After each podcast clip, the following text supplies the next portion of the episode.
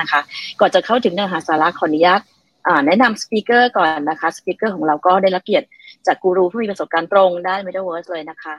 คนแรกนะคะ คุณพงวุฒิภัยสารภัยภัยสารกิจนะคะ คุณวุฒินะคะ CEO มีหลายตำแหน่งมากนะคะ CEO ของ Multiverse Expert นะคะ แล้วก็ CEO ของ The Big Bang Theory แล้วก็เลขาธิการสมาคมไทย Metaverse Association สวัสดีค่ะ คุณวุฒิ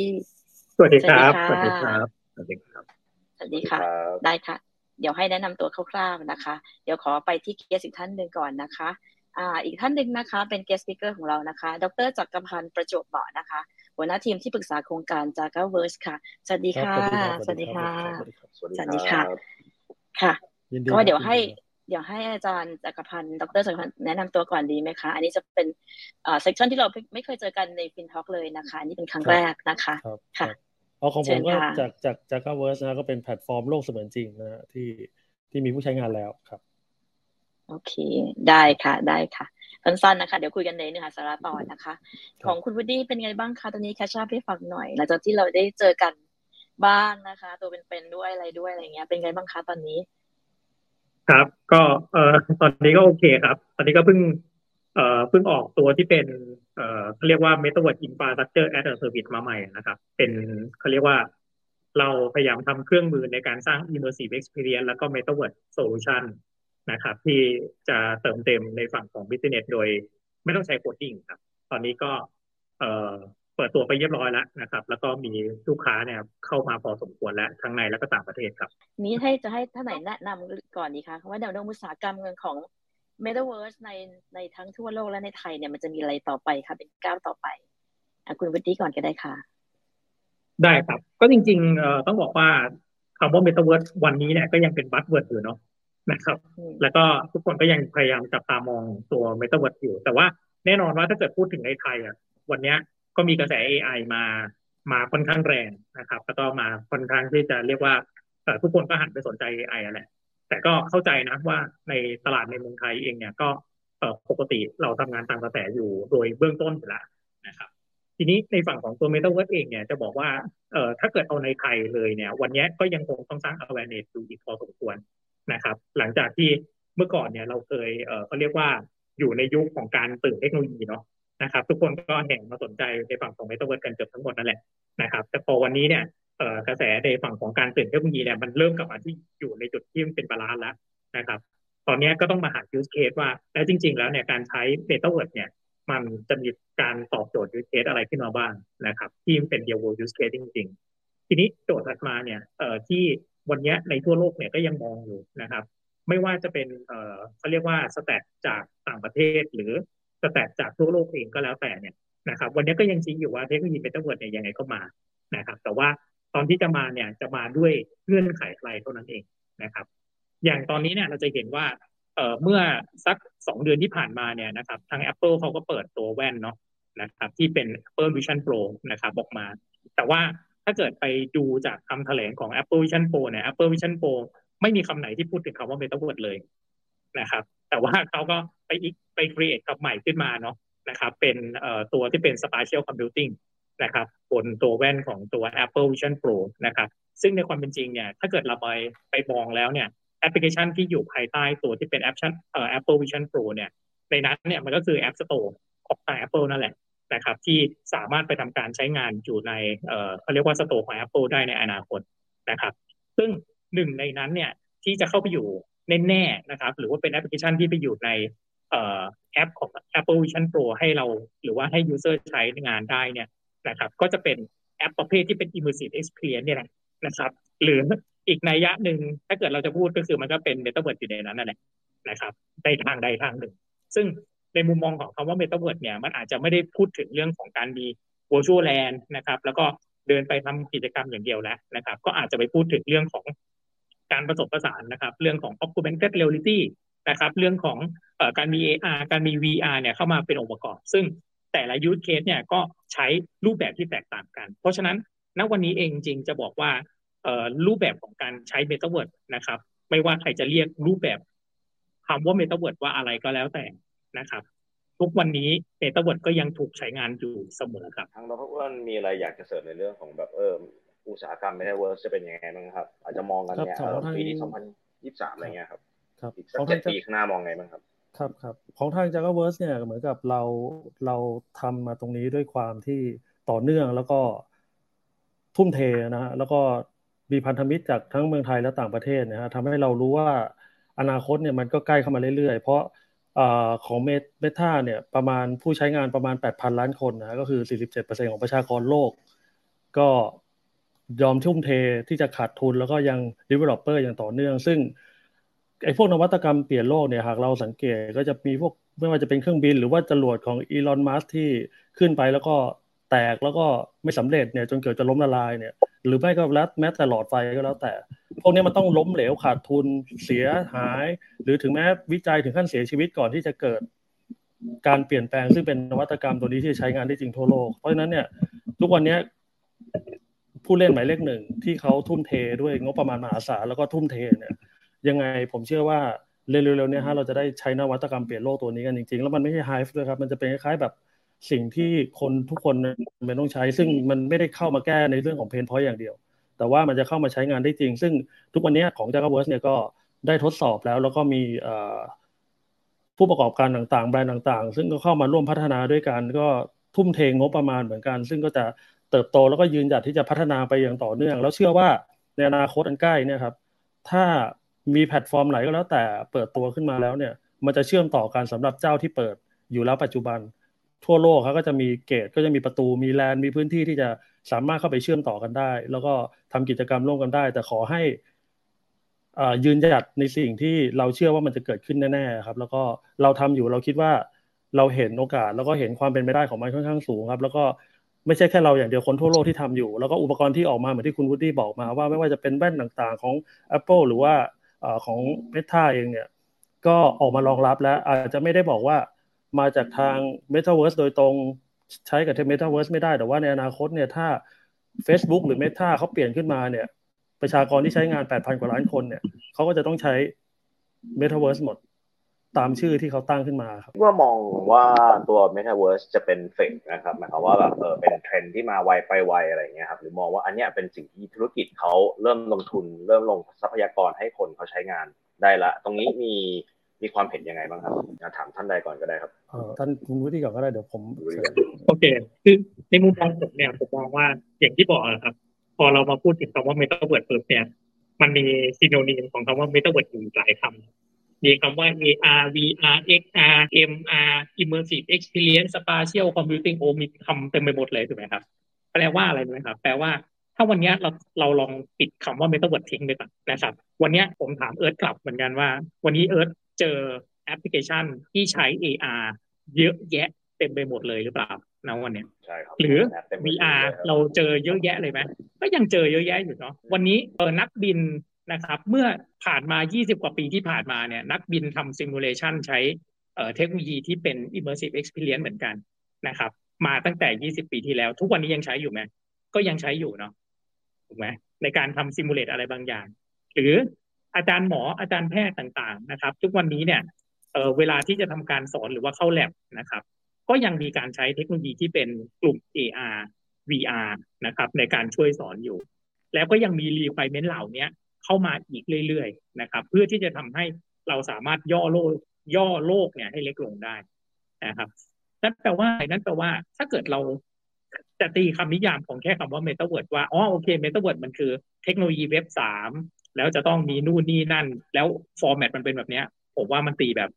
มันตีแบบแคบไปหน่อยนะครับแต่ในทางกลับกันเนี่ย ถ้าเรามาบอกว่าเฮ้ยจริง ๆ แล้ว immersive experience เนี่ยก็เป็นเป็นหนึ่งในแกนของการเป็น เทคโนโลยีที่เรียกว่า metaverse ได้ด้วยเนี่ยนะครับ อันเนี้ย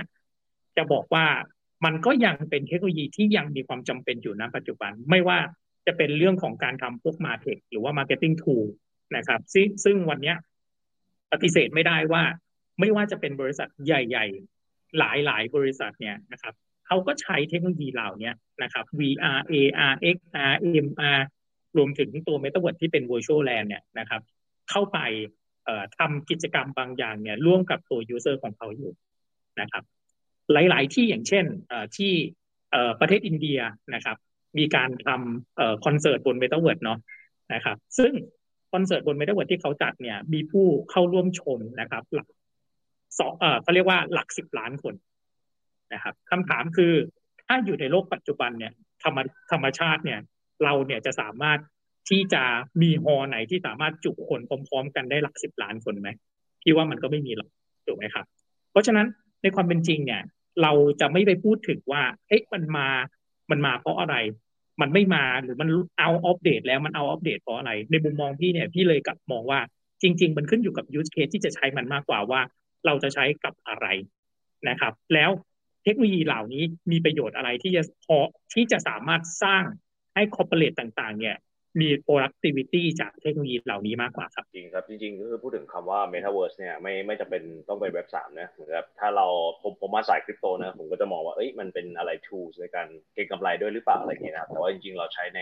อะไรก็ตามที่เป็นเอ่อเรื่อง marketing อะไรอย่างนี้ก็ได้ครับนะเห็นด้วยอย่างมากเลยครับงั้นเดี๋ยวก่อนที่จะไปทางทางดรอ้วนนะครับ เดี๋ยวอันนี้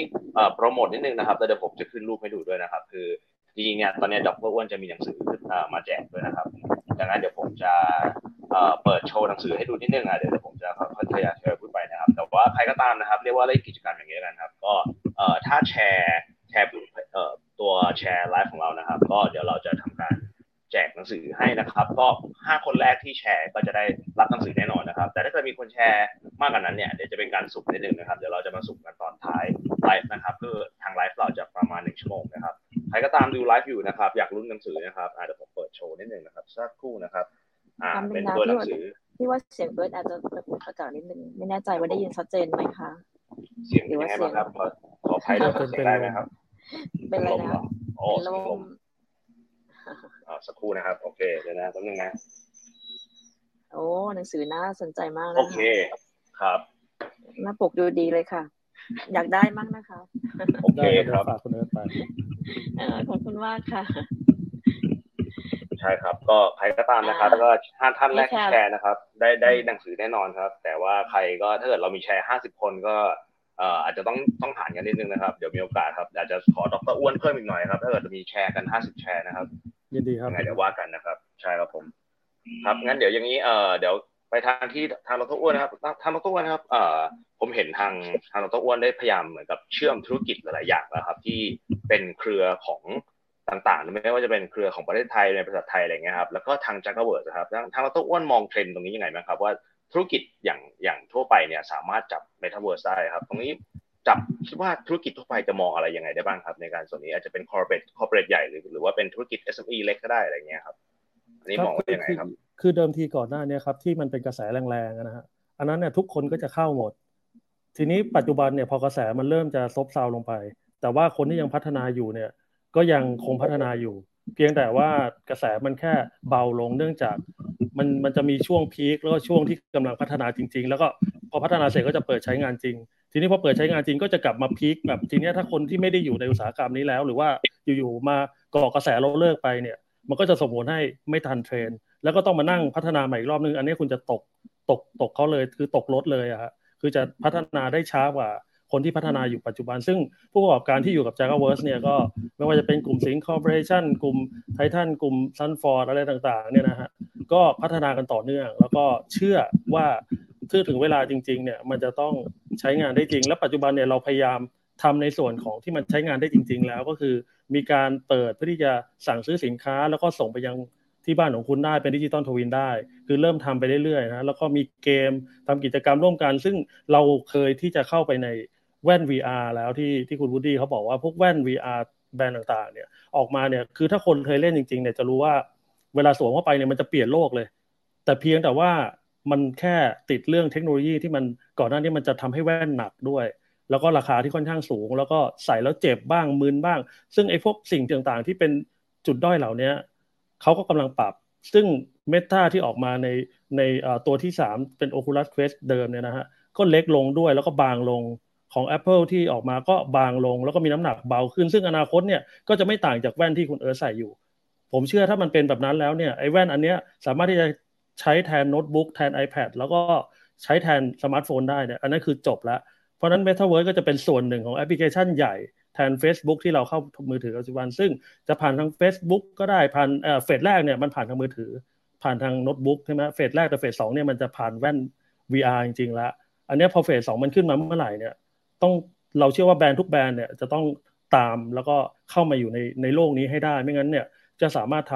ำการตลาดแล้วก็สร้างคอมมูนิตี้กับมันได้ยากถ้ามาช้าอะไรเงี้ยก็เลยเป็นโอกาสสำหรับแบรนด์ต่างๆ ที่เข้ามาแล้ว และยังพัฒนาอยู่ปัจจุบันก็จะสามารถให้เป็นข้อได้เปรียบที่จะ สามารถทำธุรกรรมบนนี้ได้ก่อนครับ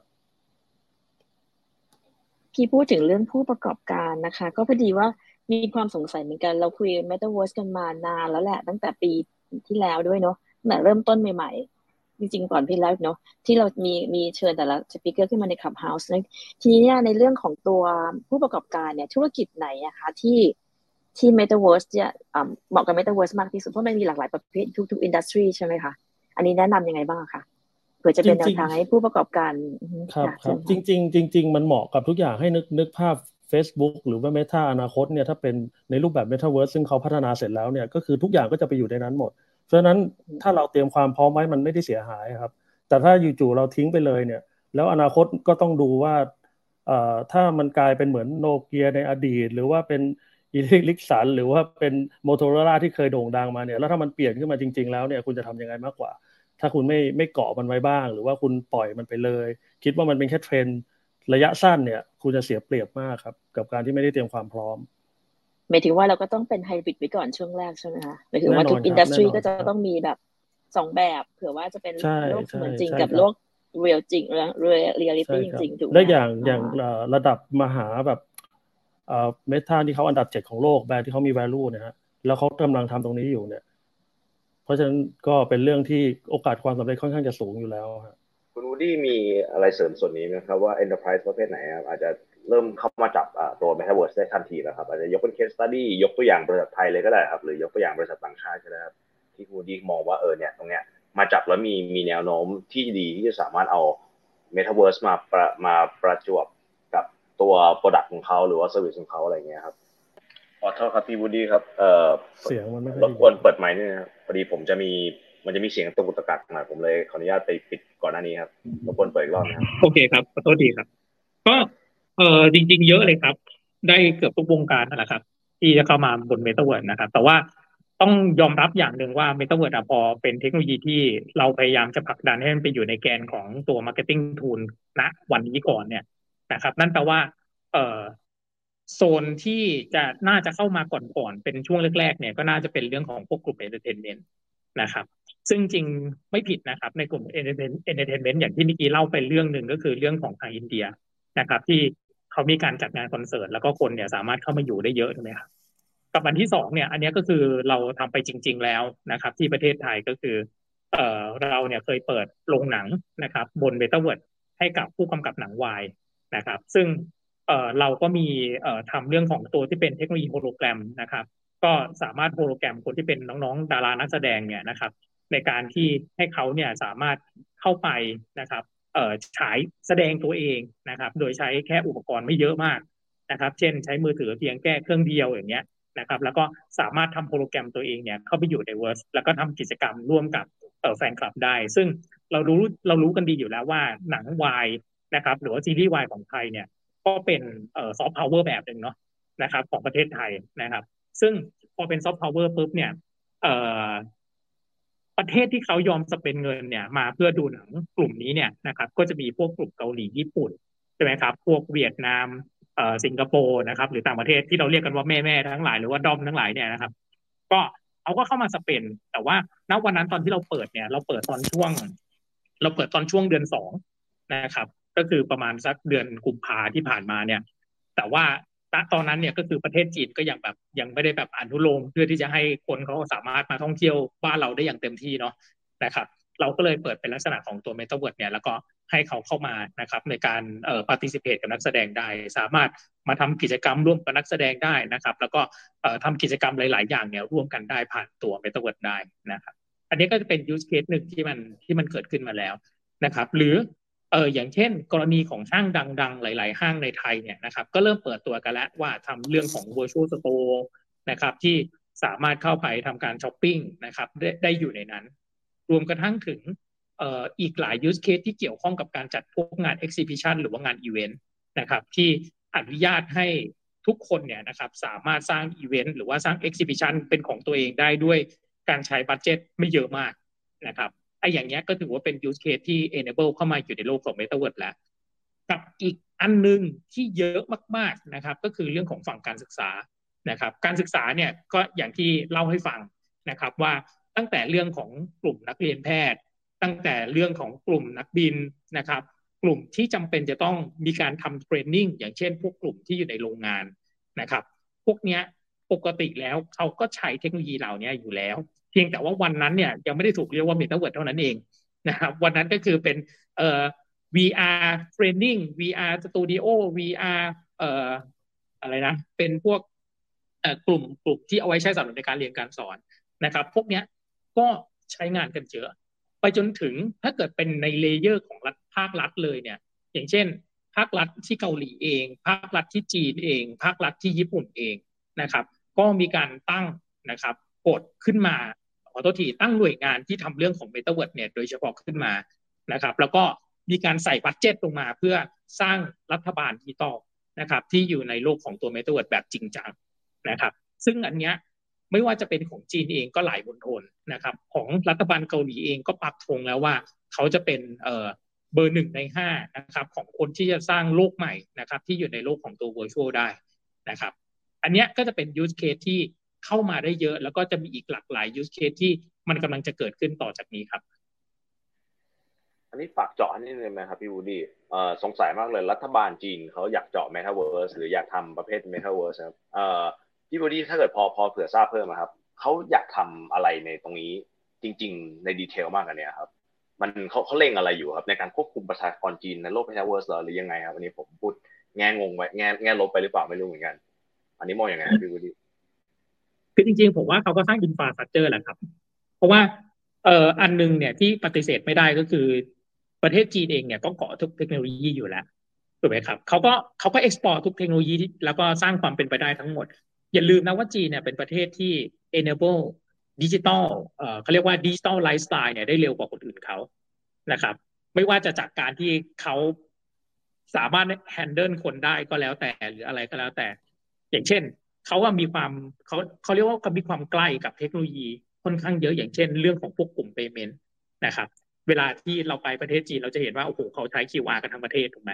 เอออย่างเงี้ยเป็นต้นนะครับเขาก็อยากจะที่ที่จะทำการสร้างหรือว่า explore นะครับพื้นที่ใหม่ ๆเนี่ยแล้วก็ area ใหม่ๆเนี่ยให้ประชากรเขาได้ลองนะครับ อันนึงเนี่ยที่เขาทำแน่ๆก็คือเรื่องของการสร้างเออเขาเรียกว่า one stop service ที่อยู่ในตัว metaverse เนื่องจากประชากรเขาเยอะ นะครับการรับเรื่องการ enquiry การ support ประชาชนเนี่ยก็จำเป็นจะต้องใช้ทรัพยากรที่เยอะนะครับเพราะฉะนั้นการที่convert ทุกอย่างเนี่ยเข้ามาอยู่เป็นลักษณะของรัฐบาลดิจิตอลนะครับก็จะช่วยเขาเนี่ยลดค่าใช้จ่ายลงไปได้เยอะ แล้วก็สามารถที่จะ explore ไปยังต่างประเทศ explore ไปยัง use case อื่นๆ ได้เยอะแยะมากมายครับ อืมครับน่าสนใจครับน่าสนใจครับดรอ้วนมีมีเคสอะไรแชร์แปลกๆไหมครับ อาจจะเป็นเอ่อ Metaverse จากทีมสิงคโปร์ที่ดรอ้วนอยู่ตอนนี้หรือว่าประเทศอื่นๆนะครับมีคิดว่ามีอะไรน่าสนใจในโลก Metaverse ครับให้ให้เอ่อผู้ชมนะครับ ได้ดมกาวกันหน่อยครับ คนจะได้สนใจเรื่อง Metaverse กันมากขึ้นครับเวิร์สเนี่ย คนทุกคนนะนะสามารถเข้ามาเขาเรียกว่าประกอบกิจการกับมันได้ รอไว้ก่อนได้ไม่เสียหายอย่างเช่น การที่เราจะสร้างอวตารขึ้นมาสักคนหนึ่งอันนี้ก็แบบเอาแบบง่ายๆ และใกล้ตัวแล้วกันนะฮะเราก็ขายของให้อวตารคือขายของมนุษย์ด้วยกันเองก็คิดซะว่าอวตารต้องใช้อะไรบ้างก็ไม่ต่างกับมนุษย์ที่ต้องใช้ในในในปัจจุบันนะฮะการช้อปปิ้งก็คือจะช้อปปิ้งให้อวตารด้วยก็ได้ช้อปปิ้งผ่านโลกเสมือนจริง แล้วก็ให้ digital twin ส่วนตัวเราก็ได้ เพราะฉะนั้นโอกาสมันก็สามารถทำเงินได้ 2 ทาง แล้วก็การที่จะ สร้างในเรื่องของแปลกๆ นวัตกรรมต่างๆเนี่ยก็สามารถสร้างในโลกของ Metaverse ได้ ซึ่งความเสี่ยงก็จะมีต่ำกว่า เพราะว่าในโลกของ Metaverse เนี่ยก็รู้กันนะครับว่ามันแก้ pain point ได้หลายจุด อย่างเช่นนักบินเนี่ยที่ฝึกหัดขับเนี่ยก็ simulation ก็จำลองความเสี่ยง ใช่ไหมฮะมันก็ไม่ได้ไปขับเครื่องบินจริงให้มันมีปัญหา ให้มันต้องสูญเสีย เพราะนั้นรถยนต์เอ่ยก็ก็ทำได้เหมือนกันใช่ไหมค่ายรถยนต์ใหญ่ๆก็สามารถจะแก้ pain point ตรงนี้ได้เหมือนกัน แล้วก็ ในเรื่องของเทคโนโลยีต่างๆ ซึ่งไม่ใช่แค่ยานพาหนะฮะมันสามารถที่จะเอามาแก้เพนพอยต์ประกอบประกอบกับสิ่งที่เราลดความเสียได้ แล้วก็ประหยัดต้นทุนได้เยอะ เพราะฉะนั้นอนาคตเนี่ย ได้ยินไหมฮะครับอันนี้ได้ยินได้ยินนะฮะเพราะฉะนั้นอนาคตเนี่ยมันสามารถสามารถที่จะเอามาดัดแปลงแล้วก็หานวัตกรรมที่จะสร้างประกอบการครับผม พอพอเห็นภาพครับพอเห็นภาพจะก็ขอลองเอี่ยวนิดครับครับนะครับขอโทษครับ ผมเน็ตช้าหรือเปล่าใช่เน็ตเน็ตมันเน็ตมันช้าช้ากันนะอันนี้ได้ยินแล้วได้ยินแล้วได้ยินแล้วนะครับว่าขอขอไปครับเชิญต่อได้เลย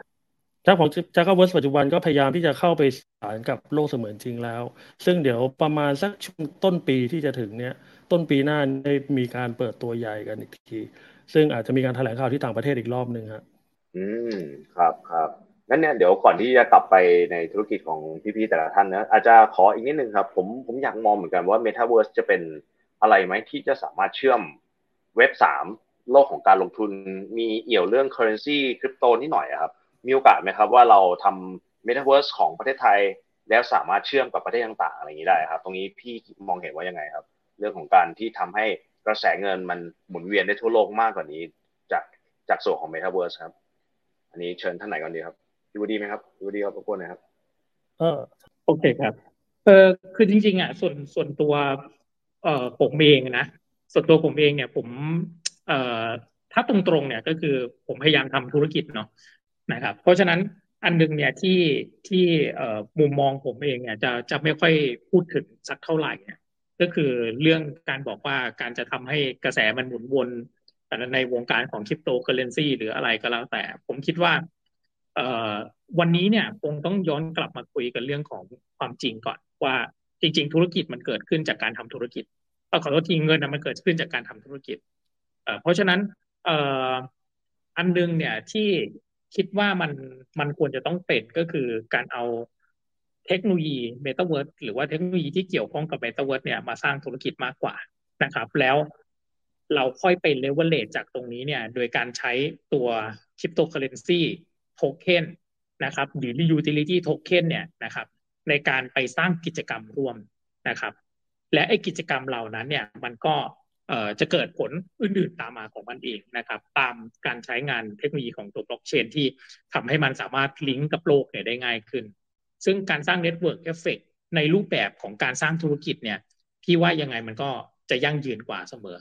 นะครับ แต่ในทางกลับกันเนี่ย ถ้าเกิดบอกว่าโอเค อยากจะทำเป็นโปรเจกต์ออกมาเสร็จปุ๊บแล้วเอออยากจะเป็นลักษณะของการระดมทุน จริง ๆ ก็มีหลายวิธีการ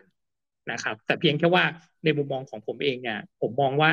เออผมแค่อยากจะเป็นเออเครื่องมือในการสร้างธุรกิจให้กับทุกธุรกิจ โดยที่เขาเนี่ยไม่ต้องไปกังวลว่ารูปแบบของธุรกิจเหล่านั้นเนี่ย เขาจะทำถูกหรือผิดประมาณเนี้ยครับทางดรเอิร์มองยังไงบ้างครับ การเชื่อมไร้รอยต่อ ทำให้สามารถธุรกิจเราไปเชื่อมทั่วโลกได้ไหมครับโลกของเงินครับว่าเอ่อของ Sandbox ดีของ Decentralandเอ๊ะโทษนะครับ เหมือนเสียงไม่ค่อยดีป่ะครับ พี่วูดี้ได้ยินเสียงดรอ้วนไหมครับ ได้ยินได้ยินครับได้ยินได้ยินได้ยินไหมฮะได้ยินไหมอันนี้ได้ยินไหมครับ โอเคครับ ได้ยินนะครับครับ ได้ยินนะครับครับรบกวนต่อเลยครับครับก็มีการไปซื้อที่ดินบน verse อื่น ๆ เหมือนกันเพื่อที่จะ เชื่อว่าอนาคตเนี่ยมันจะเชื่อมต่อกันโดยไร้รอยต่อได้ เราก็จะไปสร้างประตูเพื่อที่จะให้ community ของแต่ละ verse เนี่ยเข้ามาร่วมจอยเวนเจอร์กัน ร่วมพบปะสังสรรค์กันได้ เพราะว่าเราเชื่อว่ามันไม่มีพรมแดนอยู่แล้ว แล้วแต่ละ verse เนี่ยเขาก็จะมีโทเค็นของตัวเอง ซึ่งอนาคตก็จะเกิดการแลกเปลี่ยนกันได้มากกว่า Exchange ที่เป็นการเทรดในปัจจุบันครับครับครับ ครับก็ยังไงขอประกาศอีกรอบนะครับ อันนี้ก็ใครก็ตามนะครับ ถ้าถ้าแชร์นะครับบน Facebook นะครับ หรือบน YouTube ก็ตามนะครับมามาคอมเมนต์บน Facebook ของเราได้นะครับ เราจะมีแจกหนังสือจากทางดรอ้วนนะครับ เป็นหนังสือ The Next Earn นะครับ ก็เรามีทั้งหมด 5 เล่มเลยนะครับ ก็ใครก็ตามที่แชร์นะครับ ตอนนี้เท่าที่ผมดูยังไม่ครบ 5 นะ ใครก็ตามแชร์ปุ๊บตอนนี้ได้มีโอกาสได้หนังสือทันทีเลยนะครับ ก็ใครยังไม่แชร์ก็รบกวนสามารถฟังแล้วมาแชร์กันได้นะครับนะครับงั้นเดี๋ยวไปต่อกันหน่อยแล้วกันครับงั้น ถามนิดนึงครับว่าเอ่อโอเค เดี๋ยวจะเริ่มเข้ามาในฝั่งธุรกิจของพี่พี่นะ อย่างเช่นอะทางพี่วูดี้ครับพี่วูดี้อาจจะมองว่าธุรกิจพี่วูดี้ครับเอ่อเข้ามา solve ปัญหาอะไรในโลกของการที่ยูทูดีเป็นเหมือนกับอ่าเป็น software house นะครับ แล้วก็ build อะไรเงี้ยครับของเข้ามาทำส่วนนี้ครับ เออขอขออีกทีได้ไหมครับพอดีเสียงเอิร์ธมันกระตุกไปนิดหนึ่งครับ เสียงกระตุกแล้วครับอ๋อวันนี้ผมเน็ตไม่ดีจริงๆเลยครับ ขออภัยครับ ครับ เดี๋ยวผมขออนุญาตลองพูดช้าๆนะครับ คือเหมือนกับว่าผมอยากมองว่าตัวธุรกิจของพี่ๆครับ อย่างเช่นธุรกิจพี่วูดี้ครับเอ่ออยากจะมาจับในการทำแพลตฟอร์ม Metaverse ใช่ไหมครับ อยากสร้าง Metaverse ขึ้นมาพี่พี่วูดี้มองเห็นอะไรในตรงนี้ถึงได้อยากทำโซลูชันตรงนี้มาทำในส่วนอุตสาหกรรม Metaverse อะไรอย่างเงี้ยครับ โอเค คือจริง ๆ เราเริ่มจากความเชื่อก่อน ว่าผมก็มีความเชื่อนะครับ แบบแบบเป็นความฝันแล้วกัน ว่ายังไงวันหนึ่งเนี่ย ธุรกิจก็ต้องเดินมาทางนี้แหละนะครับ ธุรกิจมันก็ต้องมีเทคโนโลยีอะไรบางอย่างที่มาทำให้โลกเนี่ย มันไร้รอยต่อได้มากขึ้นกว่าเดิมนะครับ จากเดิมที่โอเคเมื่อก่อนเนี่ย เวลาเราจะทำอะไรกันเราโทรศัพท์นะเริ่มขยับขึ้นมามีอินเทอร์เน็ตนะครับ ตามยุคต่างๆ ยุคเว็บหนึ่งเว็บยุคเว็บสองเป็นแอปพลิเคชันมาจนถึง อ่อณตอนนี้นะครับ ที่เป็นยุคเว็บสามวันนี้ยังมาพูดกันถึงเรื่องของเว็บห้าแล้วด้วยซ้ำไปณปัจจุบัน แต่ทีนี้เนี่ย อันหนึ่งที่เราก็มีความเชื่อนะครับ ว่ายังไงวันนี้เนี่ยโลกเนี่ยจะต้องเต็มไปด้วยประสบการณ์ต่อไปนะครับ แล้วก็ที่ผ่านมาเนี่ยการทำธุรกิจนะครับ ก็เรามักจะพูดกันเสมอๆในเรื่องของการสร้างประสบการณ์ให้กับลูกค้านะครับ ไม่ว่าจะเป็นการสร้างประสบการณ์แบบตัวต่อตัวนะครับ ไม่ว่าจะเป็นการสร้างประสบการณ์ใด ๆ ก็แล้วแต่ ซึ่งวันนี้เรายังมองไม่เห็นใด ๆ หรือเครื่องมืออื่นใดเลยนะครับ ที่สามารถ action แล้วก็สามารถเข้าถึง empathy ของลูกค้าเนี่ยได้ดีเท่ากับการใช้เทคโนโลยีที่เป็น immersive experience หรือว่า m e t a v e r s หรือว่า XR หรือว่า AR หรือว่า VR เองก็แล้วแต่นะครับ ซึ่งมันก็เป็นเครื่องมือเครื่องมือหนึ่งนี่แหละ ที่จะสามารถให้เราเนี่ยสามารถ participate กับลูกค้าได้อย่างแท้จริงอย่างจริงจัง แล้วก็เป็นเรื่องเรื่องนะครับ เป็นเขาเรียกว่า เป็นแต่ละเรื่องแต่ละเรื่องของลูกค้าแต่ละกลุ่มไปนะครับ เลยเลยมีความสนใจเนี่ยที่จะเข้ามาในบนธุรกิจนี้นะครับ ทีนี้จริงๆเนี่ยตอนที่เราทำเมตาเวิร์ดอะเราทำก่อนที่ทางฝั่งของมาร์คซักเคนเบิร์กเนี่ยเขาจะประกาศด้วยซ้ำไป เพราะว่าวันนั้นเนี่ยเราเริ่มต้นจากการเป็นเอ่อเป็น software house เนาะแล้วเราก็มานั่งคิดกันว่า แล้วถ้าวันหนึ่งเนี่ยเรามี space สัก space หนึ่งที่สามารถเอาคนมารวมตัวกันได้ แล้วก็สามารถมาทำกิจกรรมร่วมกันได้เนี่ย นะครับ โดยอยู่ตรงไหนก็ได้ก็เข้ามาทำงานร่วมกันได้เนี่ยแล้วมันจะเป็นยังไง โดยไม่ได้จำเป็นว่าเขาจะต้องเป็นอวตารหรือเปล่าเขาอาจจะเป็นคนจริงๆนี่แหละเข้าไปอยู่ในนั้น โดยใช้เครื่องมือให้น้อยที่สุดเท่าที่จะเป็นไปได้นะครับ อย่างเงี้ยเราก็ก็เลยเริ่มที่จะทำตัวเทคโนโลยีเมตาเวิร์ดขึ้นมานะครับ แล้วก็ได้รับความไว้วางใจจากพี่ๆนะครับ ที่เป็น corporate หลายรายนะครับในในประเทศไทยเอง แล้วก็ทำเมตาเวิร์ดไปประมาณสิบกว่าแบรนด์ละนะครับ ณ ปัจจุบัน ก็ มีความเกี่ยวข้องกับเสิบกว่าแบรนด์แล้วกันนะครับ เราก็เลยตัดสินใจอีกอย่างหนึ่งว่า ตอนที่ทำเมตาเวิร์ดเนี่ยมันใช้เวลาค่อนข้างเยอะนะครับ เราก็เลยมา convert ตัวเองว่าจะทำยังไงให้การแก้ไขปัญหาในเรื่องของการทำเมตาเวิร์ดเนี่ยมันทำได้เร็วขึ้นนะครับ อันนี้แหละคือสิ่งที่เราพยายามสร้างเครื่องมืออีกเครื่องมือหนึ่งขึ้นมาที่ชื่อว่า Project The Big Bang Theory นะครับ ซึ่งตัว Project The Big Bang Theory เองเนี่ยเป็นโปรเจกต์ที่เราเนี่ยทำการสร้างเครื่องมือ ในการสร้างเมตาเวิร์ดแบบไม่มี coding นะครับเป็นแบบ no code ทุกอย่างจะเป็นลักษณะของการลากวางทั้งหมดนะครับ ทุกอย่างเเราสามารถที่จะ create เองได้ทั้งหมดมีตัวที่เป็น AI generative นะครับในการช่วย gen ตัวที่เป็น 3D model ให้นะครับ หรือเดิมเนี่ยถ้าเกิดมี 3D อยู่แล้วนะครับ เราสามารถเอา 3D model ขึ้นมาใช้งานได้เลย ซึ่งเราไม่ได้มีแค่โหมดเดียวนะครับ ไม่ได้มีแค่โหมดตัวที่เป็นแค่ virtual อย่างเดียว แต่เรามีโหมดทั้ง AR นะครับมีทั้งโหมด VR ด้วยนะครับแล้วก็เป็น virtual land ด้วย ซึ่งกำลังจะเปิดตัวเพิ่มเติมมาในเร็วๆนี้นะครับอันที่สองเนี่ยก็คือเอ่อสิ่งที่ทำให้เราเนี่ยมานั่งคิดต่อก็คือเรื่องของ business เพราะเรากำลังพูดถึงว่าเอ้ยเรากำลังจะเอ่อ turn business ต่างๆเนี่ยเข้ามาอยู่บน Metaverse แต่ว่าที่ผ่านมาเนี่ยในโปรเจกต์ของ Metaverse ต่างๆเนี่ยเอ่อจะยังไม่ค่อยมีเครื่องมือในการทำธุรกิจสักทีเดียวถูกไหมครับ เพราะฉะนั้นเนี่ยเราเลยตัดสินใจว่าจากการที่เราเป็น software house มาเนี่ยเอ่อที่ผ่านมาเราทำมาตั้งแต่ทั้งชีวิตพี่เลยทำระบบมาอยู่ประมาณเอ่อน่าจะหลักสามสี่ร้อยระบบละนะครับ ซึ่งมันก็ cover เกือบทุกระบบที่อยู่ในชีวิตเราตั้งแต่ ERP ตั้งแต่นู่นนี่นั่นโน่น CRM ERP ระบบแชทระบบไลฟ์ระบบนู่นนี่นั่น ซึ่งเรามีองค์ความรู้ตรงนี้แหละนะครับ เอามาเทิร์นให้กลายไปเป็นฟังก์ชันเนี่ยที่อยู่ในโลกเสมือน ซึ่ง ไอ้ฟังก์ชันเหล่านี้เนี่ยแหละนะครับ ที่เราเนี่ยยัดเข้าไปเพื่อให้กลายเป็น business function นะครับนั่นแปลว่าอะไรนั่นแปลว่าคนเวลาต่อจากนี้เนี่ยจะสร้าง b e t a w o r d เป็นของตัวเอง ไม่ว่าจะเป็น AR โหมดไม่ว่าจะเป็น VR mode ไม่ว่าจะเป็น virtual land mode นะครับเขาสามารถที่จะเอาฟังก์ชันของเราเนี่ยไปทำการสร้าง business อยู่บนนั้นได้จริง โดยที่ไม่ต้องมีความรู้ไม่ต้องมานั่งถาม developer ว่าวันนี้จะต้อง develop ยังไง ส่วนใครพร้อมที่จะไปเป็นเว็บ 3 user นะครับ เราก็มีปุ่มให้กด convert เลย ว่ากดปุ่มหนึ่งจากเดิมที่เป็นแค่ virtual land จากเดิมที่เป็นแค่ virtual asset ก็ convert ทุกอย่างไปเป็น NFT นะครับแล้วก็พร้อมที่จะ connect กับโลกได้เลยนะครับมีระบบในเรื่องของการเชื่อมต่างๆ เรายังอนุญาตให้คนที่เป็นเว็บ 2 developer นะครับสามารถเอา feature ที่ตัวเองมีความถนัดอยู่แล้วนะครับมาลงบน marketplace ของเราเพื่อที่จะอนุญาตให้เขาเนี่ยเอา feature เหล่านี้มาขายบนเวิร์ของเราได้นะครับ ซึ่งอันเนี้ยสังเกตว่าสิ่งที่พี่พยายามจะทำเนี่ยนะครับไม่ใช่เป็นการสร้าง verse แต่ว่าเป็นการสร้างเครื่องมือในการสร้าง immersive experience เพื่อให้ง่ายกับ user เพื่อให้ง่ายกับแบรนด์หรือ corporate เนี่ยที่จะก้าวเข้าสู่โลก Metaverse ในการที่จะ enable ตัวเองเข้าสู่โลกของ virtual ได้ง่ายขึ้นครับ อันนี้ก็เป็นโปรเจกต์ที่ทำอยู่ครับโอ้จริงๆผมมีผมมีคำถามหลายเรื่องเลยครับ แต่ว่าเดี๋ยว ให้ทางดรเอื้อนมามาแชร์ดรอ้วนมาแชร์ธุรกิจหน่อยแล้วกันนะครับดรอ้วนนะครับเพื่ออาจจะบางท่านอาจจะยังไม่ทราบครับเพราะว่าจะเป็นออเดียนของทั้งสองฝ่ายนะจักรเวิร์สคืออะไรกำลังพยายามที่จะทำ solution อะไรอยู่ให้ตลาดของ Metaverse อะไรอย่างเงี้ยครับในประเทศไทย หรือว่าใน Southeast Asia อะไรอย่างเงี้ยนะครับ ว่า vision ของตัวจักรเวิร์สคือยังไงบ้างครับดร.อ้วนครับ คือตอนนี้ครับจักรเวิร์สก็ถือว่า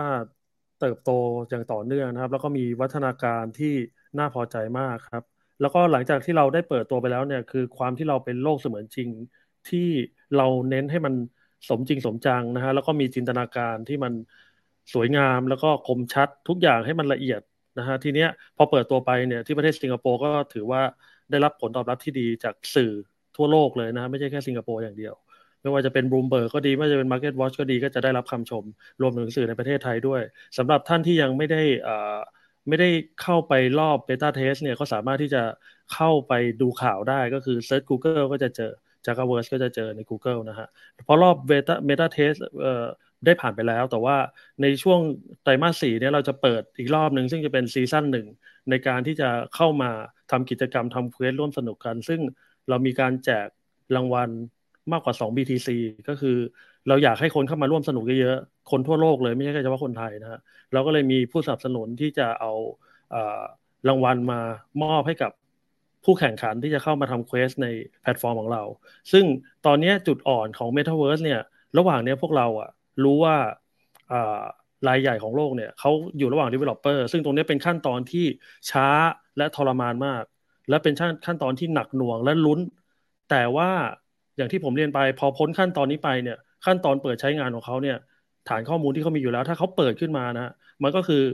โดนบังคับให้ใช้งานโดยอัตโนมัติ เพราะคนทุกคนเนี่ยก็ยังคงที่จะต้องพึ่งแพลตฟอร์มเขาอยู่ ตรงทุกวันเนี่ยก็คงปฏิเสธไม่ได้ว่าติดติดมากก็คือตื่นเช้ามาก็คือต้องต้องเปิดแพลตฟอร์มเขาอยู่แล้ว เพราะฉะนั้นเนี่ยอนาคตตื่นเช้ามาแทนที่คุณจะถ่ายมือถือ คุณก็แค่สวมแว่นแล้วคุณก็ถ่ายอากาศไป ซึ่ง Apple เนี่ยเขาก็ทำมาแล้วอะฮะ ในในในแว่นของเขานะฮะเพราะฉะนั้นเนี่ยผมก็รอรอที่จะใช้งานจริง ๆ รอด้วยใจจดใจจ่อเพราะว่าอยาก test Oculus นี่ test มาตลอด test มา test มา เพราะผมเป็นคนหนึ่งที่เชื่อมั่นมาก เพราะว่าเวลาผมสวมแว่นเข้าไปเนี่ย ผมรู้สึกเหมือนไปอีกโลกหนึ่งเลย ไม่ว่าจะเป็นเกมต่างๆ หรือว่าไม่ว่าจะเป็นเมืองต่างๆเนี่ยมันทำให้ผมรู้ว่า ถ้าแว่นมันมีขนาดเบาแล้วเล็ก แล้วก็สะดวกในการพกพาเนี่ย ผมก็อยากจะอยู่กับมันทั้งวันเหมือนกัน เพราะว่ามันสามารถที่จะทำให้เราหลุดออกจากโลกนี้ไปเลย ก็อยากเชิญชวนให้ทุกท่านลองลองเล่นดู ท่านที่ยังไม่เคยได้เข้าไปในโลกของ VR นะฮะอยากให้ลองไปเล่นดูจริง ๆ แล้วท่านจะรู้ว่ามันเปลี่ยนโลกเลย มันจะทำให้คุณรู้สึกแบบผ่อนคลายจากโลกปัจจุบัน แล้วก็เข้าไปอยู่โลกที่มันมีสีสันทุกอย่างที่คุณสามารถจินตนาการได้ โลกที่คุณเลือกได้ โลกที่คุณที่แบบ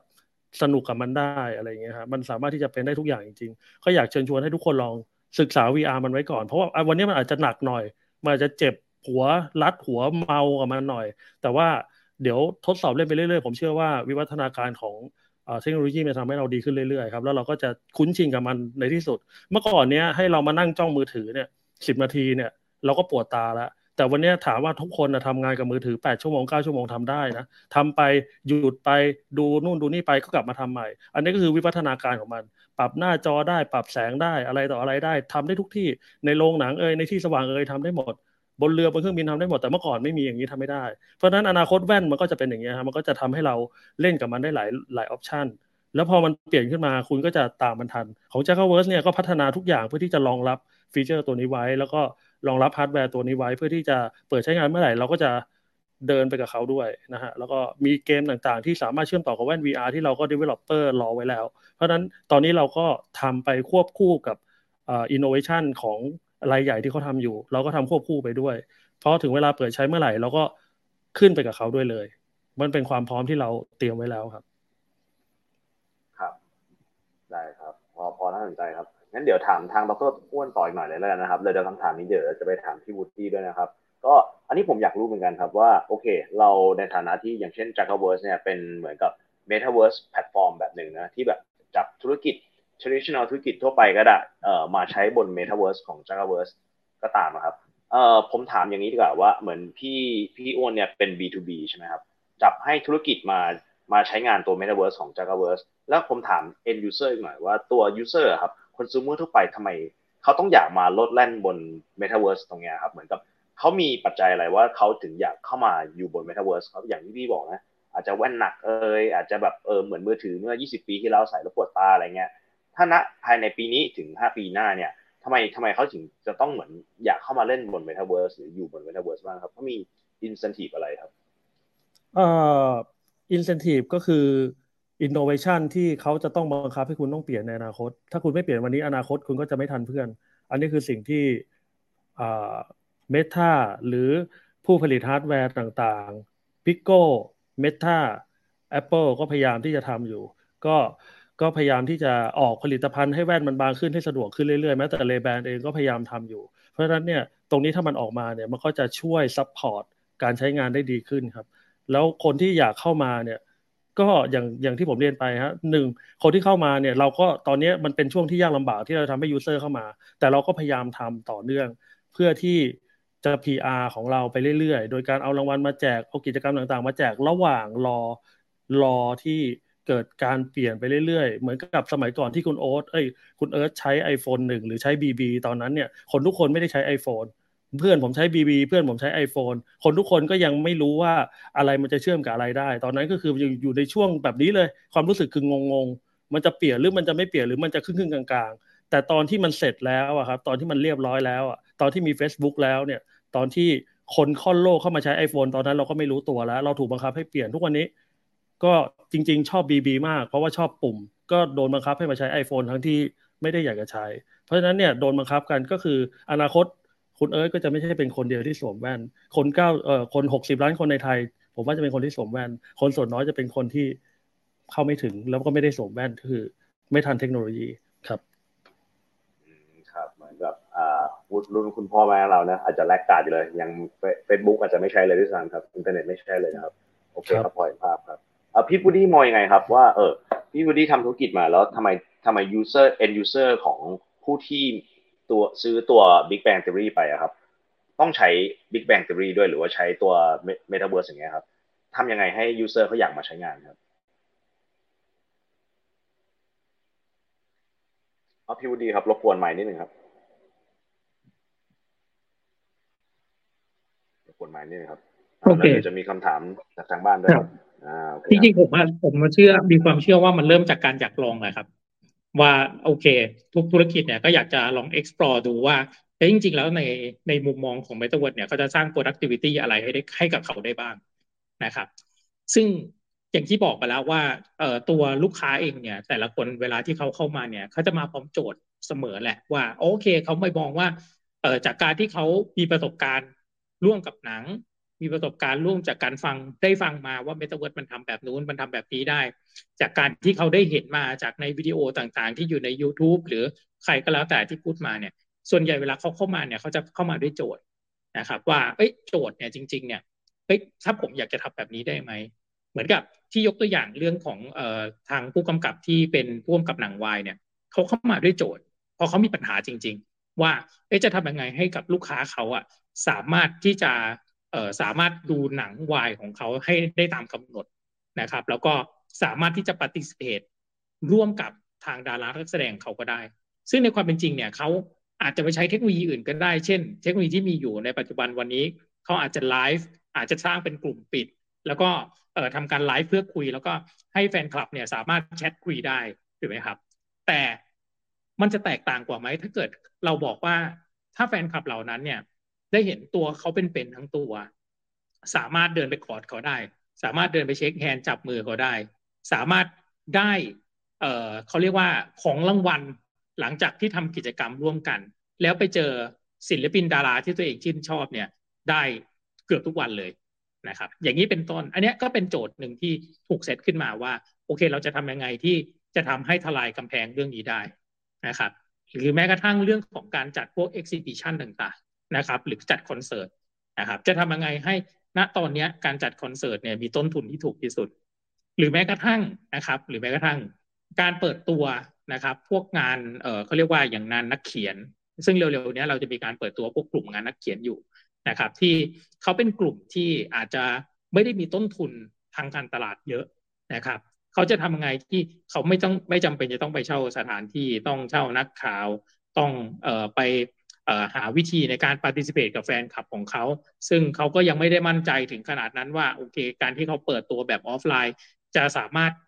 สร้างกระแสนะครับ หรือว่าจะเรียกคนเนี่ยเข้ามาหาเขาได้จริงไหมนะครับ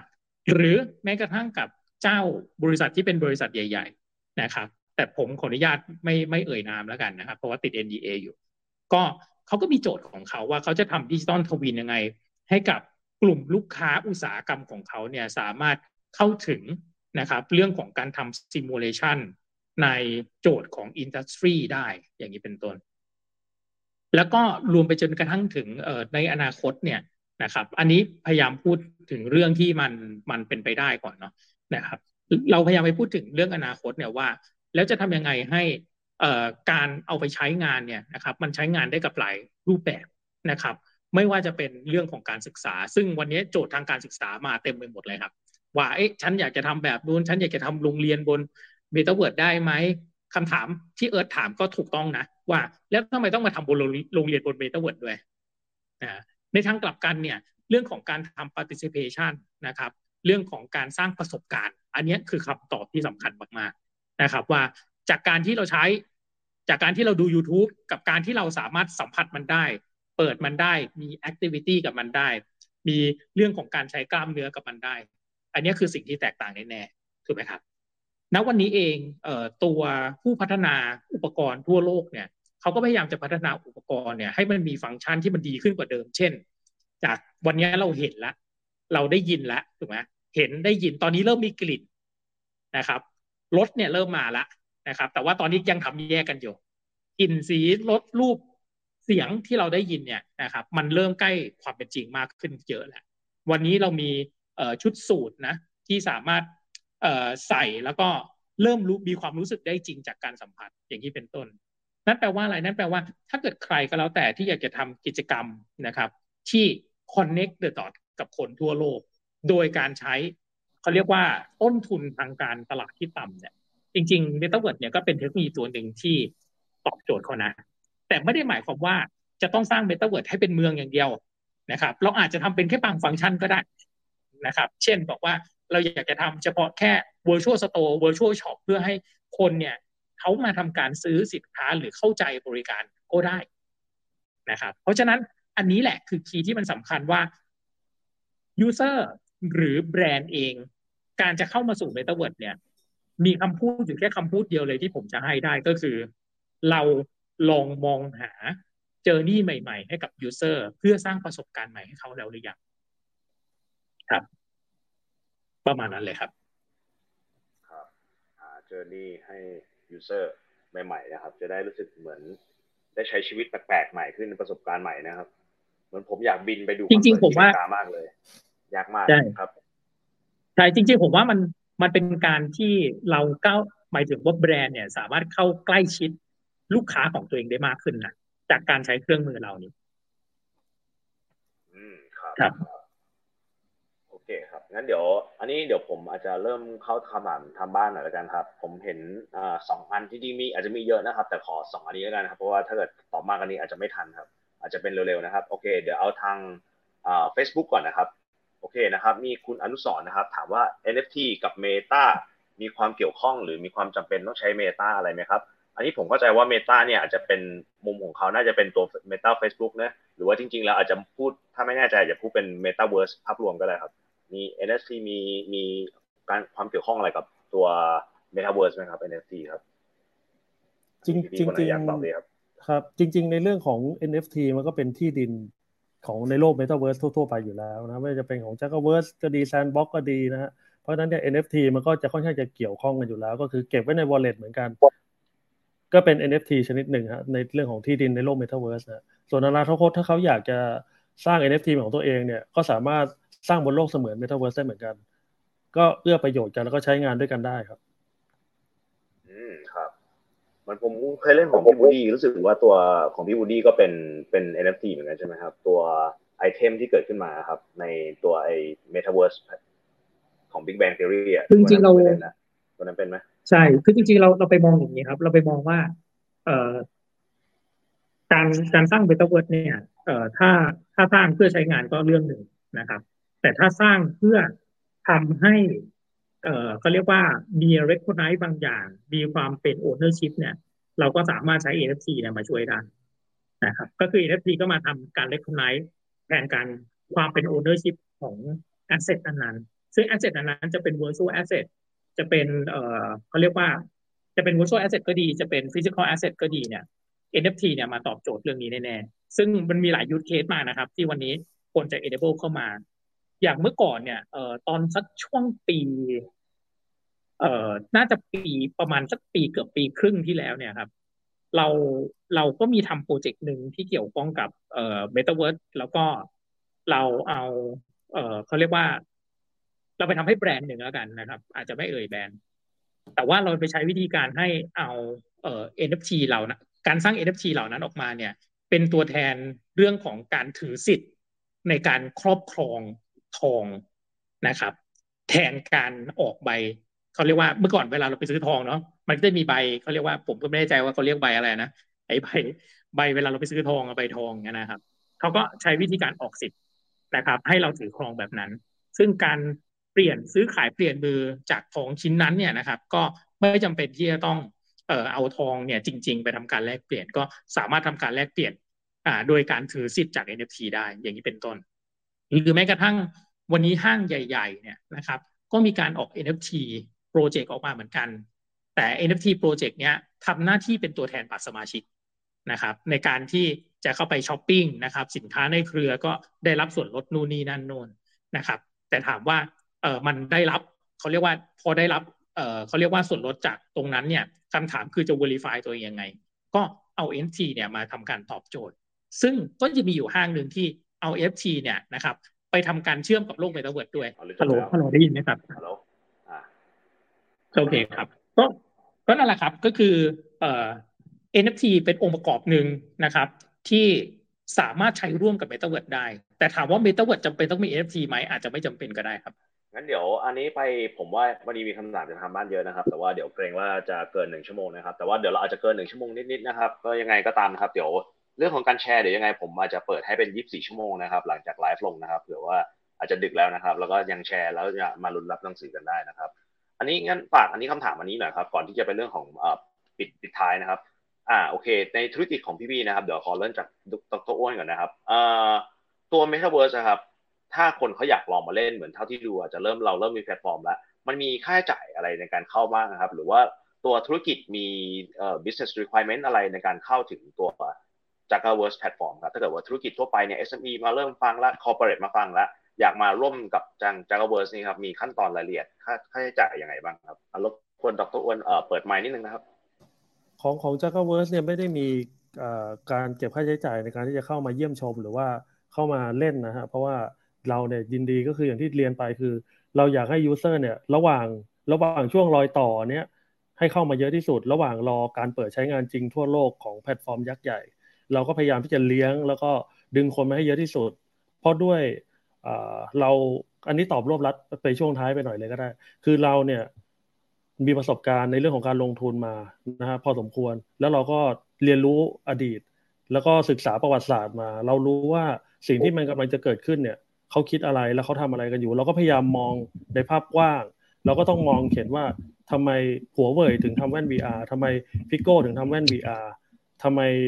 Apple กระโดดมาทำแว่น VR แล้วองค์กรใหญ่ๆอีกหลายองค์กรทำไมถึงทำแว่น VR เพราะว่าทุกคนก็กลัว อันนี้คือเรียนนำตรงคนที่คิดไม่ถึงเนี่ย เวลาเมตาเนี่ยเขาจะไปมีข่าวว่า เอ๊ะ ขาดทุนปลดพนักงานจากการพัฒนาเป็นหมื่นล้านหมื่นล้าน ผมก็เห็นคนไปกดหัวเราะไปอะไร ซึ่งผมว่ามันเป็นเรื่องที่คุณคุณหัวเราะเพราะอะไร เพราะว่าคุณไม่เข้าใจไงว่าการที่เขากำลังเดินไปสู่จุดนั้นเนี่ย มันโดนหัวเราะเยาะมาตลอด ไม่ว่าจะเป็นหลอดไฟสมัยเอดิสันก็โดนหัวเราะ ที่พี่น้องตระกูลไรต์เครื่องบินก็โดนหัวเราะ ล่าสุดอีลอนมัสก์นี่ก็โดนหัวเราะไอ้จรวดที่ขึ้นไปแล้วจะลงมาจอดเองได้เนี่ย คุณหัวเราะก็คุณหัวเราะสุดท้ายเนี่ย คุณไปหัวเราะคนที่เขา top ของโลกที่เขามีหัวกะทิที่สุดของโลกที่เขากลุ่มฐานข้อมูลที่เยอะที่สุดของโลกในโซเชียลไว้อะคุณกล้าหัวเราะเขาได้ยังไงผม ผมบอกเลยว่า Huawei Pico ทุกคนกลัวเขาหมด ถึงได้ทำแว่น VR รองไว้ก่อนเกิด ถ้าว่าMeta ทำอยู่คนเดียวอะแล้วเกิดเขาย้ายคนไปได้ก่อนอะ ใครจะใช้ iPhone นะครับ นี่คือสิ่งที่ทุกคนกลัวหมด ไม่มีใครเขาอยากทำแว่น VR ขึ้นมาเปลืองงบประมาณโดยใช่เหตุ แต่เขาทำเพราะว่าทุกคนต้อง safe และทุกคนกลัวมาร์ก ซักเคอร์เบิร์กจะทำได้ก่อน เพราะฉะนั้นเนี่ยสิ่งที่เกิดขึ้นมาทุกอย่างมันมีเหตุมีผล ถ้าเราเรียนรู้อดีต เราเรียนรู้ปัจจุบัน เราคิดมุมกว้างๆแล้วคิดด้วยใจที่แบบไม่ได้เอามันอะคิดถึงเหตุถึงผลจริง ๆ ในเรื่องของเทคโนโลยีที่มันเปลี่ยนโลกมาแต่ละครั้งจริง ๆ เนี่ย คุณจะรู้ว่าสิ่งที่เขาทำอยู่อะน่ากลัวมากถ้าคุณ ไม่ศึกษาตั้งแต่ตอนนี้ อันนี้คือความที่ผมอยากจะเรียนให้ท่านผู้ฟังทราบจริงๆแล้วก็อยากจะถ่ายทอดไปยังเชิญไปพูดหน่วยงานต่างๆก็ยังมีการจะพูดเรื่องพวกนี้ ให้ทุกคนตื่นตัว แล้วก็รู้จักกลัวที่มันจะมาถึงจริง ๆ โดยที่คุณไม่พร้อม อันนั้นคือน่ากลัวที่สุดครับ อย่างนี้แสดงว่าเดี๋ยวพรุ่งนี้มี SB เอ่อทักหาดร.อ้วนเลยนะครับ ขอขอใช้ในแพลตฟอร์มบ้างอะไรเงี้ยนะครับ เปิดเปิดรับเลยครับ ยินดีครับใช่ไหมครับ ยินดีครับผมครับผมเราให้ให้ฟรีหมดครับให้ฟรีอืมครับ ได้ครับโอเคครับพี่บูดี้ครับพี่บูดี้มองยังไงบ้างครับ ในเรื่องของโอเค เห็นแต่ตัว product ของพี่บูดี้มาแล้วครับ น่าจะเริ่มบุกต่างประเทศได้แล้วครับนำถ้าเกิดว่ามีธุรกิจอยากใช้เมตาเวิร์สของพี่บูดี้ครับเอ่อมีค่าใช้จ่ายอะไรยังไงบ้างครับ หรือจะเข้าร่วมเป็นพันธมิตรกับพี่บูดี้ยังไงบ้างครับอ๋อโอเคของของเราคงแบ่งเป็นสองส่วนครับเอ่อส่วนที่หนึ่งเนี่ยก็คือสำหรับคนที่อยากทำโปรเจกต์เนาะ นะครับสำหรับคนที่อยากทำโปรเจกต์อย่างที่บอกแหละว่า เราเองเรา enable เอ่อตัวที่เป็นพวกกลุ่ม business function เข้ามานะครับ เพื่อให้สามารถที่จะ enable ตัวเองเป็น business ได้อยู่คนนี้เนี่ย เรามีค่าใช้จ่ายเป็น subscription นะครับ ซึ่งไอ้คำว่า subscription ในที่นี้เนี่ยตรงๆเลยก็คือจ่ายค่าฟีเจอร์นั่นแหละนะครับ ที่เราใช้เหมือนกับเราใช้ซอฟต์แวร์โดยปกติทั่วไปเลยนะครับ เช่นบอกว่าอยากจะได้ฟีเจอร์นั้น อยากจะได้ฟีเจอร์นี้อยากจะได้ฟีเจอร์นู้นอย่างเช่น การทำพวกโปรแกรมเข้าไปอย่างเงี้ยนะครับ เราก็ เอ่อขายเป็นฟีเจอร์ แต่ว่าฟีเจอร์เหล่านี้เนี่ยปิดเปิดปิดได้ทั้งหมดนะครับ เช่น เดือนนี้อยากจะทำการจัด exhibition ก็ไปเปิดฟีเจอร์ exhibition ขึ้นมานะครับ อาจจะมีค่าใช้จ่ายหลักแบบไม่เท่าไหร่นะครับ เดือนหน้าไม่อยากใช้แล้วอยากจะทำเป็น fan meeting นะครับก็ปิดฟีเจอร์ exhibition ทิ้งไป แล้วก็ไปเปิดฟีเจอร์ที่เป็นโปรแกรมหรือว่าคอนเสิร์ตขึ้นมาปีถัดไปอีกเอ่อในเดือนถัดไปอยากจะเปลี่ยนไปเป็นเอ่อเวทีคอนเสิร์ตก็ปิดโปรแกรมทิ้ง ปิด exhibition ทิ้งไปเปิด virtual concert ขึ้นมา ในเดือนถัดไปอีกอยากจะจัดเป็นสัมมนาอะก็ปิดฟีเจอร์เหล่านั้นทิ้งแล้วก็ไปเปิดฟีเจอร์สัมมนาขึ้นมา อย่างนี้เป็นต้นนะครับ เราก็จะเป็นลักษณะของเอ่อเป็นลักษณะของ top up แบบนี้ กับอันที่สองเนี่ยก็คือเราอะทำเป็นลักษณะของการทำ partnership นะครับ โดยการที่เราสร้าง API นะครับ ไปทำการคุยกับเมตาเวิร์สอื่น ๆ ด้วยนะครับ ซึ่งซึ่งปัจจุบันก็มีการทำ API ในลักษณะแบบนี้เนี่ย ไปเชื่อมกับเมตาเวิร์สอื่นๆ อยู่เอ่ออยู่หลายรายเหมือนกันนะครับ อันที่สามเนี่ยก็คือ partnership แบบขาเข้าบ้างนะครับ แบบขาเข้าเนี่ยความหมายคือเอ่อเวลาที่มีใครเนี่ยทำการพัฒนาตัวที่เป็นแอปพลิเคชันเดิมอยู่แล้ว ที่เราเห็นว่าทำได้ดีอยู่แล้วเนี่ย เราก็สามารถดึงเขาเนี่ยเข้ามาทำการร่วมด้วยได้นะครับ ซึ่งเอ่อเร็วๆนี้เนี่ย สิ้นเดือนนี้จะมีการประกาศอยู่อันหนึ่งนะครับ ของทาง Big Bang เองก็คือเอ่อเราจะมีเอ่อกลุ่มของตัวที่เป็นพวก ระบบ CRM เข้ามานะครับ ซึ่งทำให้แบรนด์ที่มา enable metaverse ใน Big Bang เองนะครับ สามารถที่จะเอาไปเขาเรียกว่าสามารถที่ทำกิจกรรม แล้วก็เอาสิ่งที่ทำที่อยู่ในนั้นเนี่ยนะครับ หมายถึงว่ากิจกรรมที่เกิดขึ้นในนั้นเนี่ยมาเป็นระบบ point แล้วก็เอา point เหล่านี้เนี่ยไปทำการแลกนะครับ สินค้าบริการต่างๆเนี่ยจากร้านจริง ๆ นะครับ ที่ที่อยู่ในโลกความจริงได้ อย่างนี้เป็นต้น ก็จะเริ่มมีพวกฟังก์ชันทางธุรกิจเนี่ยเข้ามาเพิ่มมากขึ้นเยอะเข้าไปเรื่อยๆนะครับ อย่างนี้เป็นต้นครับครับโอ้จริงๆ session วันนี้น่าสนใจมากนะครับ จริง ๆ มีคนทิ้งคำถามไว้เยอะแยะเลยนะครับ อยากจะให้ speaker ของเราตอบให้หมดครับ เป็นน่าจะสักสองชั่วโมงครับ ก็งั้นเดี๋ยวจริงๆแล้วอาจจะอาจจะไม่อยากรบกวนทาง speaker ของเรามากไปเกินชั่วโมงกว่านะครับ ก็คำถามยังไงนะครับ เดี๋ยวเราจะให้ทาง speaker ของเราอาจจะทิ้งท้ายบวกกับ ช่องทางในการให้ติดต่อกลับนะครับเผื่อ speaker ของเราอาจจะแบบมีความรู้อย่างเช่นเนี่ยมีคนถามมาเรื่องที่ดินเป็นยังไงเรื่องการแพทย์เป็นยังไงนะครับ อาจจะให้ทางติดต่อทางบริษัทโดยตรงของทางคุณวูดี้แล้วก็ทางดรอ้วนนะครับงั้นเดี๋ยวฝากให้ทางดรอ้วนก็ได้ครับ ถ้าเกิดว่าอยากจะทิ้งท้ายอะไรแล้วอยากให้ติดต่อถ้าเกิดอยากจะทิ้งการติดต่อไว้ให้ยังไงได้บ้างครับ ทิ้งเพจไว้อะไรไหนผมจะได้แปะไว้ให้ครับ ยินดีครับยินดีก็สามารถเข้าไปเยี่ยมชมที่เว็บ www.jackaverse.com ได้เลยครับพิมพ์ตรงตัวเลยฮะตามที่ขึ้นไว้หน้าจอเลย อันนี้ก็จะมีทุกอย่างบอกไม่ว่าจะเป็นกระดานเทรด ไม่ว่าจะเป็นแพลตฟอร์มซื้อขายที่ดินนะไม่ว่าจะเป็นเกี่ยวกับเรื่องของ white paper ทุกอย่างมีครบหมดเลยครับ ซึ่งจะเรียนทิ้งท้ายไว้ตรงนี้ครับว่าแพลตฟอร์ม Jakaverse เนี่ยมุ่งมั่น แล้วก็จะทำทุกอย่างเพื่อที่จะไปสู่เป้าหมาย แล้วก็ไปสู่เป็นผู้นำ Metaverse ให้ได้นะครับเพราะว่าหนึ่งคือเรามีพาร์ทเนอร์ที่แข็งแกร่งนะสองคือเรามีในเรื่องของเงินทุนที่แข็งแกร่ง แล้วเราก็มี Venture Capital ที่พร้อมจะ ร่วมหัวจมท้ายไปกับเรา เพราะนั้นอยากให้ทุกๆท่านสบายใจและมั่นใจได้ว่า Jakaverse ของเราเนี่ยจะพัฒนาไปสู่นวัตกรรมระดับผู้นำประเทศได้แน่นอน และอนาคตเราก็จะไปสู่ตลาดโลกนะฮะแล้วก็จะทำให้ทั่วโลกรู้จัก Jakaverse ที่มีคนไทยร่วมพัฒนาให้ได้มากที่สุดในตลาดโลกครับครับ นี่พอดร.อ้วนพูดว่าลองใน Google นะครับ ผมก็เลยเข้ามาเลยนะครับ ในเว็บ j a g w o r d นะครับ อันนี้เป็นเว็บไซต์โดยตรงของ j a g w o r d นะครับ ยังไงก็ทิ้งลิงก์ไว้แล้วนะครับ ไปลองกดดูได้นะครับ มีฟังก์ชันอะไรให้ลองกดเล่นนะครับ แล้วก็ติดต่อน่าจะ about ไหมครับ แล้วก็สามารถติดต่อได้เผื่อจะอีเมลถามทีมงานของ j a g w o r d อย่างนี้ได้ไหมครับ ได้ทุกช่องทางครับ ไม่ว่าจะเข้ามาเล่นเกม เข้ามาดูเวิร์ทุกอย่างเข้ามาในเว็บนี้ได้หมดเลยครับอืมช่วงนี้มีเกมให้เล่นแล้วด้วยใช่ไหมครับ ใช่ครับเรามีเกม Play to Earn ที่ที่เปิดเล่นแล้วด้วยครับ ก็สามารถที่จะเข้ามาเล่นกันได้ เห็นว่าหาเงินกันได้ เยอะแล้วก็ไม่ก็ได้ใช้ budget กันเท่าไหร่ด้วยฮะค่อนข้างจะค่อนข้างจะดีพอสมควร ครับผมครับได้ครับขอบคุณครับ ครับทางพี่วูดี้ครับฝากทิ้งท้ายอะไรหน่อยครับ แล้วก็จะติดต่อพี่วูดี้อะไรยังไงได้บ้างครับในเรื่องของโอเคก็จริงๆของ Big Bang ครับของ Big Bang เราโฟกัสเป็น B2B แบบชัดเจนมากนะครับก็คือเป็นเครื่องมือทางธุรกิจอะไร นะครับในเรื่องของการทำ Metaverse ในการทำ immersive experience นะครับรวมถึงใครที่เดิมเนี่ยเคยคิดว่าจะทำโปรเจกต์ที่เกี่ยวข้องอยู่แล้วนะครับ แต่ว่ายังมีฟีเจอร์ที่ไม่ครบถ้วนนะครับ ก็สามารถคุยกับเราได้นะครับ แล้วก็ทำเป็นลักษณะของ API เนี่ยไปเชื่อมเป็นเปอร์เป็นเปอร์เรื่องได้ แล้วก็เราเปิดรับนะครับในฝั่งของ business partner อีกเยอะนะครับ ซึ่งณตอนนี้เราก็ไปบุกตลาดแหละ ก็คือเรา ไปบุกตลาดที่ที่เกาหลีมาแล้วนะครับ ก็ได้เซ็น partner มาเรียบร้อยแล้วนะครับ ไปบุกตลาดญี่ปุ่นมาแล้ว ญี่ปุ่นก็เพิ่งเซ็นสัญญากันไปนะครับ แล้วก็ตอนนี้ก็กำลังจะไปบุกอินโดนะครับ ไปบุกอีกประมาณสักห้าหกประเทศสำหรับปีนี้ครับ ก็สามารถติดตามได้จากนี่แหละครับเฟซบุ๊กทางใต้นี้ แล้วก็หรือจะเข้าไปที่เอ่อ www. นะครับ bigbangtheory.io ก็ได้ครับ อืมครับครับนี่เปิดอันนี้ผมแชร์ให้เป็นลิงก์ Facebook นะครับอ๋อเดี๋ยวไปเทคซอสด้วยนะครับ อีกสองวันเองนะครับ เอ้ยพรุ่งนี้แล้วสิ อ่า แล้วก็โอ้มีไปรับจับทันอีเวนต์นะครับทำอีเวนต์ให้บน Metaverse นะครับอ๋อโอเคเยี่ยมน่าสนุกมากเลยครับ ยังไงไปกดติดตามมันได้นะครับ อันนี้เป็นเว็บไซต์นะอ่าครับ ใช่ครับ ยังไงก็สามารถไปลองกดดูบนตัว Facebook ดูได้นะครับ ครับ ก็โอเคครับก็ สนุกมากเลยครับวันนี้ครับเดี๋ยวโหได้ได้ความรู้แล้วก็ได้เอ่อความความรู้สึกของว่า Metaverse มันยังเป็นไปได้ต่ออีกสักพักเลยครับ อย่างนี้ผมต้องเอ่อศึกษาที่ใช้ทางนะครับเดี๋ยวเราถ่ายรูปกันไปก่อนนะครับเดี๋ยวผมขอเปิดสกรีนแป๊บนึงนะครับ